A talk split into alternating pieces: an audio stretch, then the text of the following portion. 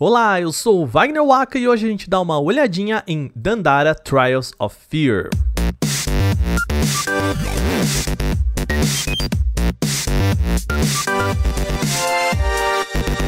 De a gente começar, só lembrando que o Olhadinha faz parte do Bônus Stage, onde a gente também faz live, resenha e outros podcasts sobre cultura pop em geral. O Olhadinha só é possível por conta da nossa campanha de financiamento coletivo, então, se você gosta do que a gente faz aqui, pense em colaborar lá com a gente. Qualquer ajuda é sempre bem-vinda.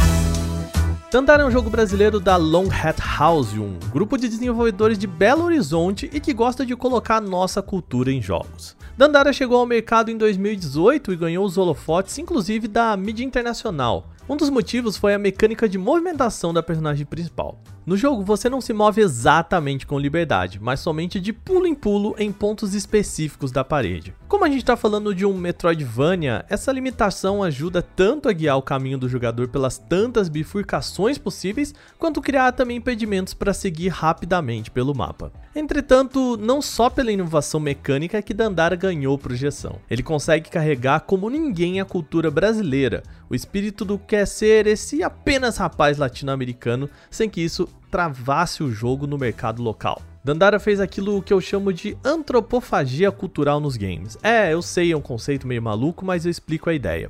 Mas antes a gente precisa entender um pouquinho de literatura, então vem comigo. Quando a produção literária começou a ser feita aqui ainda no Brasil colônia, a intenção era imitar o que era feito na Europa, principalmente em Portugal, a gente tem histórias sobre Idade Média feita por aqui que envolvem cavaleiros sem nem mesmo ter vivido o medievo no Brasil. Contudo, existiam também, por outro lado, os escritores que começaram a escrever sobre a nossa região, sobre índios, sobre cultura local, em uma vertente separada. O mesmo aconteceu na produção de jogos, mas claro, muito tempo depois, né? Houve muita gente que desenvolveu os títulos sobre Amazônia, índios, sacis, cangaceiros e aqueles que simplesmente replicavam a cultura norte-americana ou japonesa, sem nem mesmo tangenciar a nossa cultura aqui do Brasil, mesmo desenvolvendo os títulos por aqui. Por favor, não, não entenda isso como uma crítica, mas apenas foi um momento da nossa produção de jogos. Só isso faz parte da nossa evolução. O que Dandara fez foi mesclar as duas coisas de modo mais orgânico. Os desenvolvedores pegaram o que é ser um Metroidvania, com todos aqueles elementos formulaicos que o gênero tem, e adicionaram uma pitada na nossa cultura. Ou seja, pegaram o que era feito lá fora, ruminaram essa ideia e criaram a versão brasileira do que é um Metroidvania, proposta que Oswald de Andrade poderia chamar de antropofagia cultural. Claro que isso é só uma interpretação do que é Dandara, dentre as muitas interpretações que o título tem. Aliás, ele é uma obra bem aberta. Mas essa relação com a literatura está dentro do próprio jogo. Por exemplo, o artista Vitor Leão, responsável pelo visual do game, ressignificou o que é a estátua de Chozo. Lembra aquela de Metroid na qual você pega as habilidades novas de Samus? Pois é, Logo no começo do jogo, você dá de cara com uma personagem em uma posição muito parecida com uma estátua de Chozo e que lhe oferece uma habilidade nova, assim como acontece em Metroid. Mas no lugar da estátua está a Baporu, a pintura de Tarsila do Amaral. A referência aqui, ó, é bem direta. Aliás, a personagem que lembra Baporu dentro de Dantara ainda se chama Tarsila, para reforçar ainda mais essa ligação. Tudo isso para dizer que, diferente dos jogos sobre cangaço ou Amazônia, que partem da ideia da cultura brasileira para o jogo, Dandara inverte totalmente essa proposta. Eles pensaram no que seria um Metroidvania e como seria a nossa cultura e referência no meio dessa criação. Só a inversão do olhar já fez toda a diferença.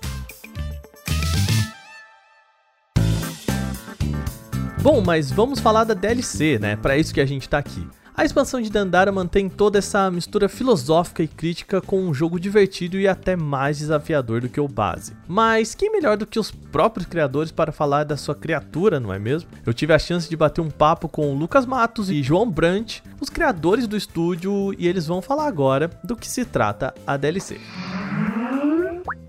Bom, a DLC do Dandara ela adiciona áreas, né, tempo de jogo, né, conteúdo para o jogador, é, mais coisas para explorar, mais elementos, é, inimigos. Mas ela adiciona também coisas que a gente queria adicionar para lidar com algumas coisas, alguns feedbacks que a gente recebeu depois do lançamento do jogo. Assim, a gente sabia o que os jogadores pediam mais, né? Tipo, um dos feedbacks que a gente recebeu foi de jogadores que voltavam nos NPCs e conversavam é, para saber se eles tinham algo novo, né? Depois de alguns eventos.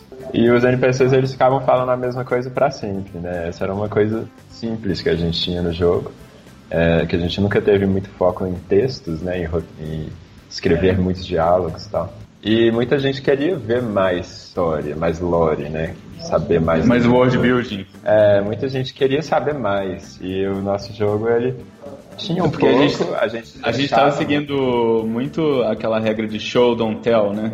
É. Porque a gente tava. A gente começou o nosso segundo jogo, a gente começou assim, a gente não sabe escrever. A gente. Melhor a gente fazer show, don't tell do que tentar escrever um diálogo. Mas agora com a DLC a gente teve a experiência de fazer um tel um pouco mais, né? Sim, Trials of Fear vai ainda mais fundo nos debates do game base e melhora a vida do jogador em vários aspectos. Por exemplo, agora é possível, quando a câmera gira, também girar o mapa para facilitar o deslocamento. Antes você tinha que projetar tudo isso na sua cabeça. É um detalhezinho que muda muita coisa. Os desenvolvedores também aproveitaram não só para fazer mais conteúdo, mas também para dar mais profundidade ao texto que já existia. No total são três novas grandes áreas, um novo chefão, uma nova habilidade, além de música também inéditas e, claro, o final que eles chamam de final secreto. Se não bastasse todo esse conteúdo a mais, Trials of Fear também é uma atualização gratuita. Isso mesmo, você não escutou errado, é de graça. Não que eu esteja reclamando de mais conteúdo de graça, mas eu tinha que perguntar para eles por que usar essa estratégia que, vai, convenhamos, não é a mais comum nos jogos, né? Acho que é legal, por exemplo, o jogador, é muito legal, assim, é, ganhar uma coisa de graça, assim, tipo, acho que o jogador vai ficar felizão, é um presente para ele por ter ajudado a gente. E, e, também por uma questão mais até de, de, de, de mercadológica, assim, é porque muito mais gente não não jogou o Dandara do que tem gente que gostou o suficiente para comprar de novo uma, uma coisa, sabe? Tipo, a gente tá se limitando muito quando a gente põe uma DLC paga, ao invés de tentar expandir o jogo muito mais, sabe? Tipo, para mais pessoas. Uau, é, entendo, porque assim, no final das contas, o que você tá fazendo é estimular que novas pessoas comprem Exato. o jogo inteiro, do que, por exemplo, só aquele, aquela base instalada que você já tinha, compre a DLC por um preço muito menor, né? Uma parte dela também. E essa parte que compraria, talvez, ela agora, quando a DLC é de graça, ela recebe de graça e fala assim, pô, muito da hora e tal que é essa parte que, que gostou bastante, assim. Então, existe a importância dessa parte ainda também. Ou seja, quanto mais gente jogar, melhor para todo mundo. Dito isso, fica a recomendação: vale muito jogar Dandara. Nessa mistura do que é nosso e a mecânica de não ter exatamente aquela liberdade de movimentos, Dandara diz muito sobre os tempos atuais. A trama lida com o militarismo, a mídia como manipulação, o esquecimento cultural e como ter que lidar consigo mesmo enclausurado sem movimentos. Jogar Dandara é mergulhar ao mesmo tempo em um mundo difícil e prazeroso de digerir tal qual uma antropofagia cultural. Se você curtiu, o jogo está disponível para PlayStation 4, Xbox One, PC, Switch, Android e iOS por perto de 30 reais. Já contando a expansão, claro que é de graça. De novo, vale cada centavo. E o nosso Olhadinha vai ficando por aqui. Já aproveita e deixa aí nos comentários o que você gostaria que virasse um Olhadinha. E a gente vai ficar ligado para trazer aqui e fazer isso acontecer. Você pode mandar lá no nosso Twitter, Instagram ou até mesmo no site, fica à vontade. Mais uma vez lembrando que o Olhadinha só é possível por conta da nossa campanha de financiamento coletivo pelo apoia.se barra bonusstage. Entra lá e colabore com quantias a partir de 3 reais. Por enquanto, a gente fica por aqui. Já já a gente volta para mais um Olhadinha. Tchau!